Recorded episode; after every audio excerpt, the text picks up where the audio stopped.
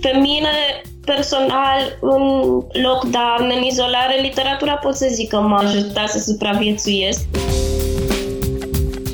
Povestirile acestea au într-adevăr sens tocmai așa, ca niște știri livrate sub formă de ficțiune, care să reușească să ne detașeze totuși într-o anumită măsură de realitate, dar totodată să ne facă și să înțelegem exact prin ce trecem sau treceam la momentul respectiv. Au păstrat și intenția aceasta exorcizatoare pe care o avea și Decameronul lui Boccaccio.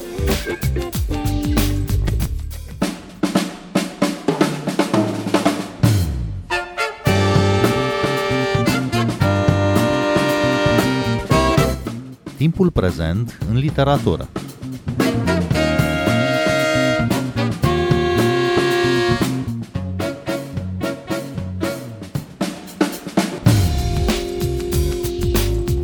The New York Times Magazine le-a propus în martie două mii douăzeci mai multor autori să scrie câte o povestire în carantină, inspirată de pandemia care tocmai se declanșase.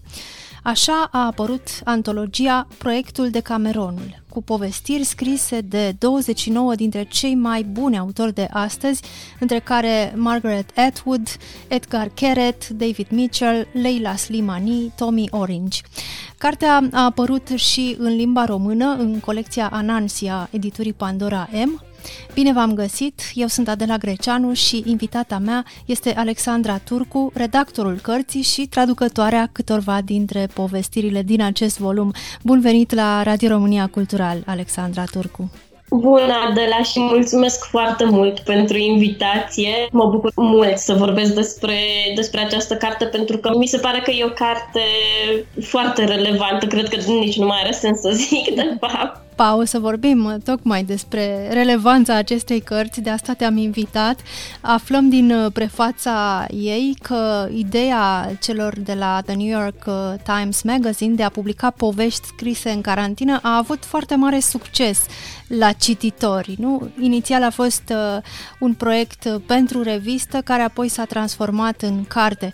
Cum se explică nevoia oamenilor de a citi literatură despre evenimente aflate în plină desfășurare? Oare nu erau buletinele de știri și așa suprasaturate cu informații despre pandemie?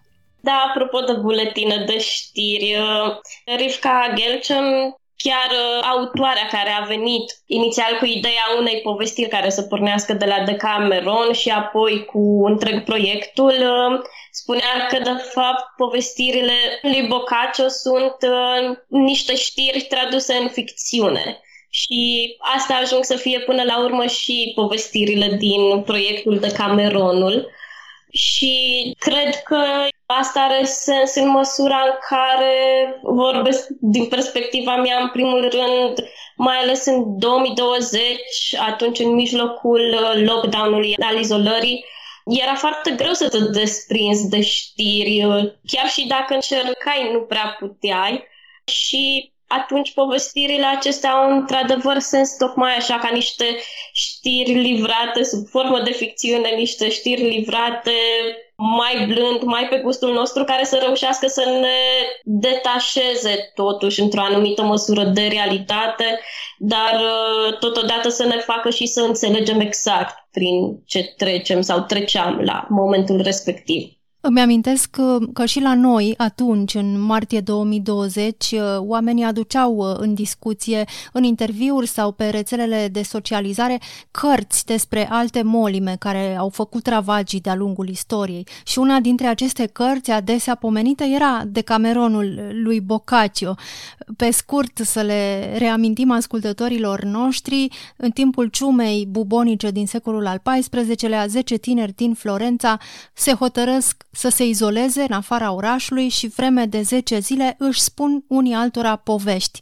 Dar poveștile lor nu sunt despre molimă, Iată că la aproape șapte sute de ani de la scrierea acestei cărți ne-am amintit de ea încercând să găsim un sens în ce ni se întâmpla nouă sau un răspuns la multele întrebări de la începutul pandemiei de coronavirus. Dar oare cum se explică acest recurs la memoria păstrată în scrierile literare din alte vremuri dificile? Cred că e firească, dat fiind că generația noastră sau generațiile noastre nu s-au mai întâlnit cu un eveniment asemănător, cu o molimă, și atunci creierul nostru, cred că, fără să vrea, intuitiv caută o sursă, caută ceva care să-l ajute să înțeleagă în ce trece și neavând la momentul respectiv Proiectul Decameron la îndemână ca să îl citească așa ca pe un manual, s-a dus da spre secolele trecute, iar Decameronul lui Boccaccio era oricum o carte de referință, mă rog, o carte studiată la nivel universitar în principiu, dar cred că tocmai situația asta de nu mai întâlnit pentru generațiile noastre au făcut-o să devină cumva accesibilă și pentru, ca să, nu știu, să nu zic masă, pentru așa lumea ca întreg. Decameronul lui Boccaccio vorbește și despre supraviețuire, pentru că, nu-i așa, o știm de multă vreme, cel puțin de la O mie și una de nopți, naratorul, cel care povestește, supraviețuiește, iar reciproca e aproape un imperativ. Cel care supraviețuiește are datoria să spună povestea. Și în povestirile din Proiectul Decameronul, scrise de autor de azi, e vorba în diverse feluri despre supraviețuire. De altfel, introducerea semnată de Rivka Galchen, pe care ai pomenit-o deja, poartă titlul Povești care salvează vieți. În ce fel literatura te poate ajuta să supraviețuiești?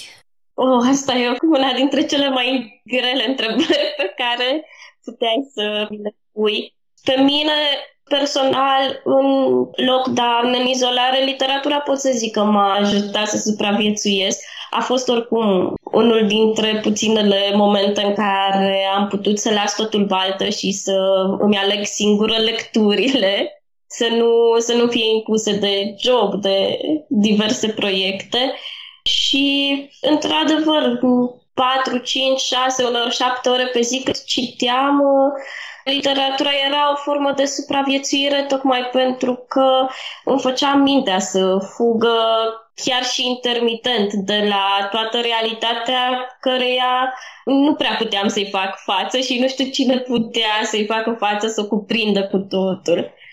Mi se pare că exact mesajul acesta îl transmit și povestirile din Proiectul Decameronul, deși în mod ironic, după ce aproape toate cele douăzeci și nouă de povestiri, deci să zicem douăzeci și șase, douăzeci și șapte, se termină într-o notă destul de optimistă. În ultima povestire, o să fie un spoiler, dar asta e, ultima povestire e chiar despre un cuplu din care soțul este internat la terapie intensivă, având COVID.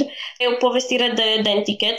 Toată povestirea e construită sub forma unui monolog prin telefon, prin ce îi șoptește soția prin telefon soțului care e la terapie intensivă inconștient și da, soțul la final moare, ceea ce mi s-a părut foarte ironic, dat fiind mesajul cărții, dar totodată, da, cred că e nevoie și de acest pesimism în tot optimismul ca să ni se zică că supraviețuim de fapt în diverse, în diverse forme.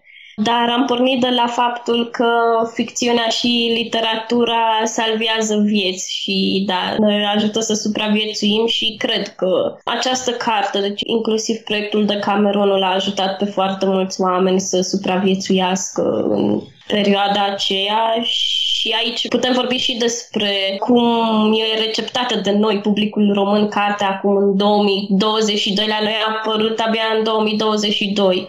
New York Times a publicat numărul dedicat proiectului în iulie două mii douăzeci și cred că prin noiembrie două mii douăzeci deja era apărută și cartea. Deci, pentru publicul vorbitor de engleză, cartea a apărut chiar în mijlocul celor mai atroce momente ale pandemiei și am văzut mai multe mărturii, deși cititorii la început nu și-ar fi zis că se pot apropia de o carte care vorbește tocmai despre monstruozitatea prin care trecem acum, au ajuns să se regăsească în acele povestiri și să-și găsească, da, într-o formă sau alta, salvarea. Și e vorba chiar despre oameni care au pierdut oameni dragi, de asta, de asta vorbeam despre supraviețuire și în alte forme. Într-adevăr, multe dintre povestirile din Proiectul Decameronul vorbesc despre situații, reacții, gesturi care ne sunt extrem de cunoscute și nouă și probabil foarte multor oameni de pe planetă, pentru că vorbesc despre spaime, anxietăți, despre spălatul quasi-compulsiv pe mâini, despre distanțare, despre ce înseamnă să ieși din casă în perioada lockdown-ului, despre tensiunile din viața de familie, despre singurătate. Sunt povești despre noi toți, dar fiecare are evident ceva specific, ceva particular și, bineînțeles, stilul fiecărui scriitor se distinge. Și multe dintre aceste povestiri vorbesc într-adevăr despre speranță, chiar dacă finalul, cum spuneai și tu, Alexandra Turcu, uneori e tragic. Cum ai citit tu aceste povestiri scrise la cald?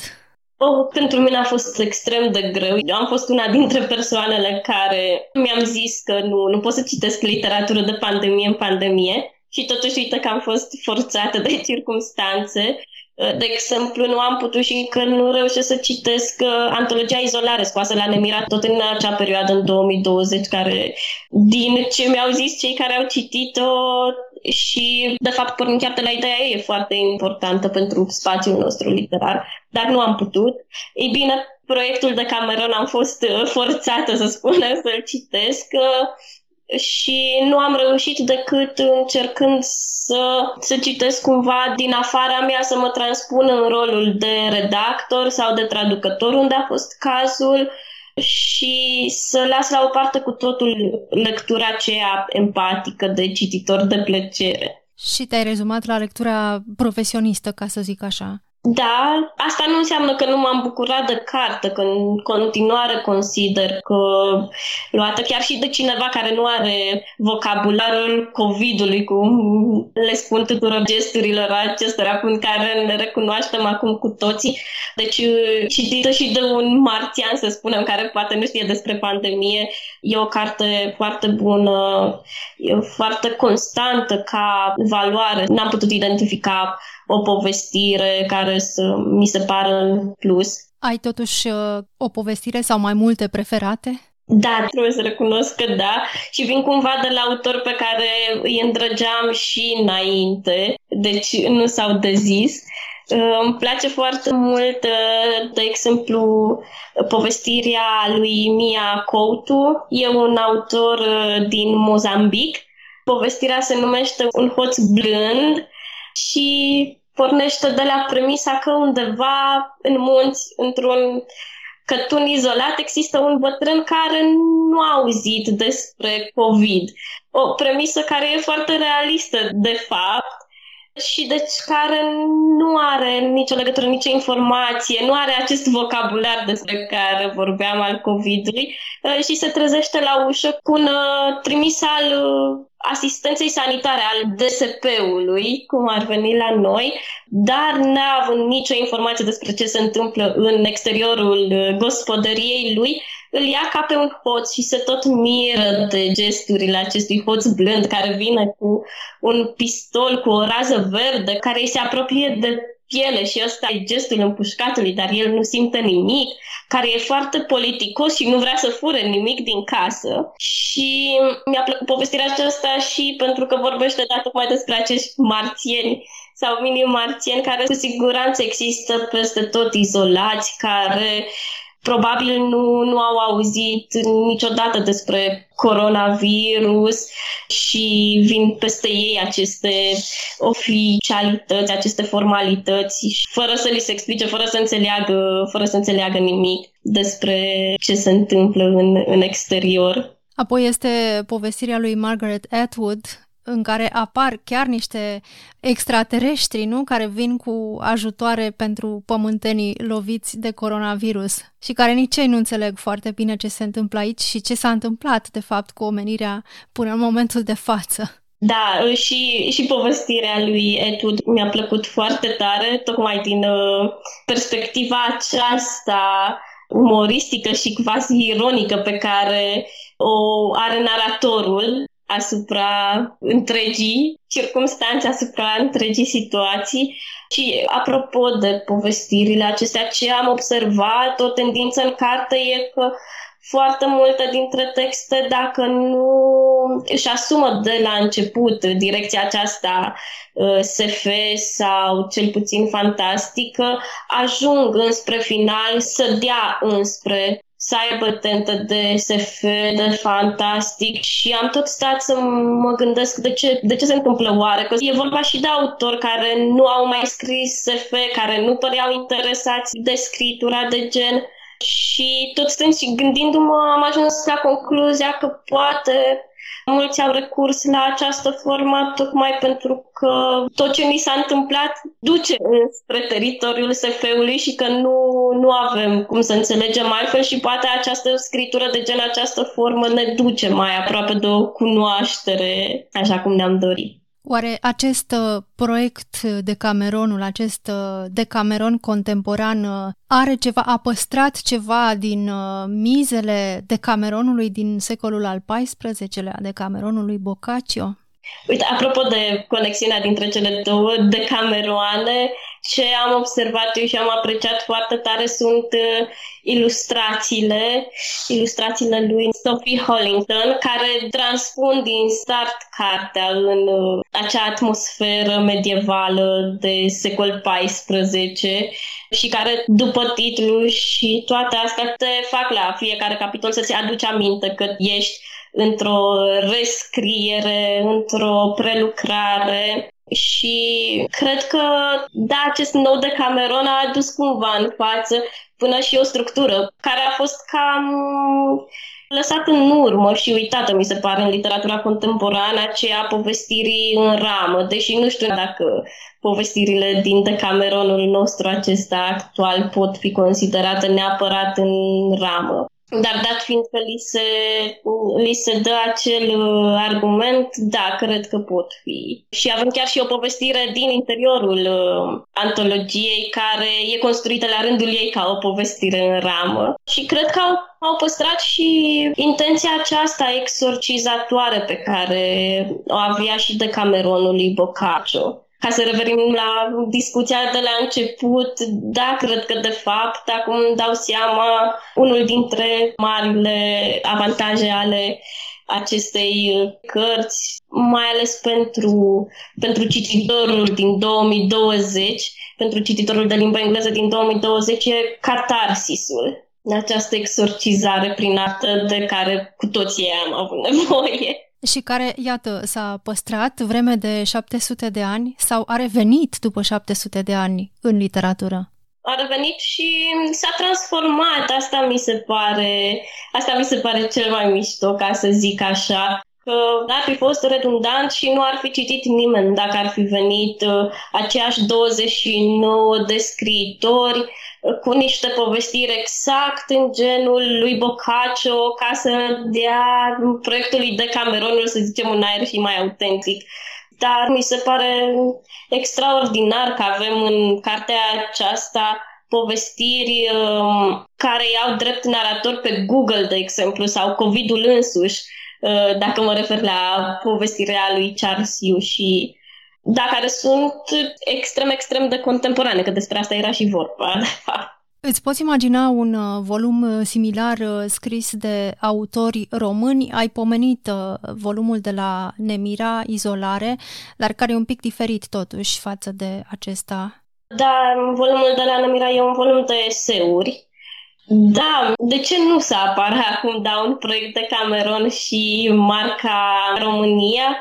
Poate că ne întrebăm ce, ce relevanță ar mai avea acum, că suntem spre finalul pandemiei, sperăm, spre ridicarea încet încet a restricțiilor, dar cred că de fapt acum e momentul propice și momentul în care putem începe să scriem la rece despre perioada aceea nefastă. Desigur că și scritura la cald își are rostul ei, că vorbeam de catarsis și exorcizare, dar cred că abia acum o să înceapă, de fapt, să se scrie despre, despre pandemie și cred că, de fapt, nici nu se mai poate scrie acum în februarie două mii douăzeci și doi fără să menționăm sau încercând să ștergem cu totul acești ani din memoria noastră colectivă. Adică ar fi imposibil ca ei să nu se regăsească și în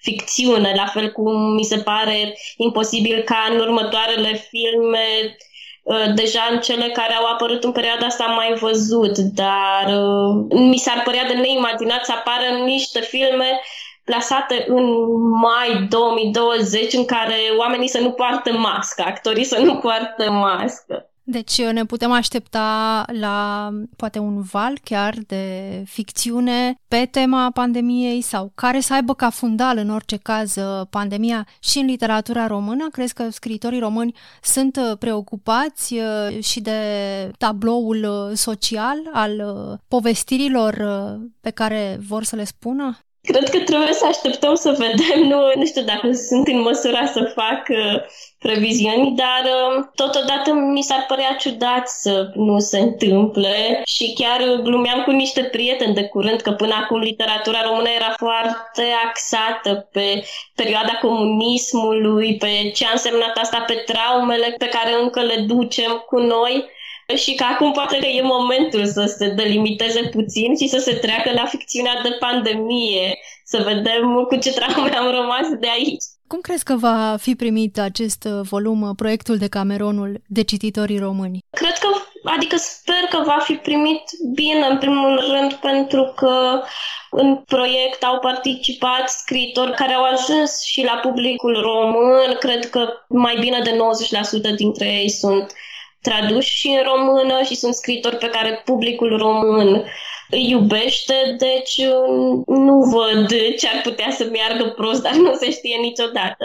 Și apoi, da, cred că ceva din noi, poate chiar ceva așa sadic din noi, caută să citească despre traumele noastre, despre momentele cele mai grele prin care am trecut, tocmai ca să înțelegem și mai bine să găsim și noi un sens acolo. Să mai spunem că ediția românească păstrează ilustrația ediției originale, desenele și fonturile create anume pentru acest volum, Proiectul Decameronul. Alexandra Turcu, îți mulțumesc pentru interviu și îi invit pe ascultătorii noștri să caute Proiectul Decameronul apărut la Pandora M în colecția Anansi. Mulțumesc mult! Eu sunt Adela Greceanu, cu bine, pe curând!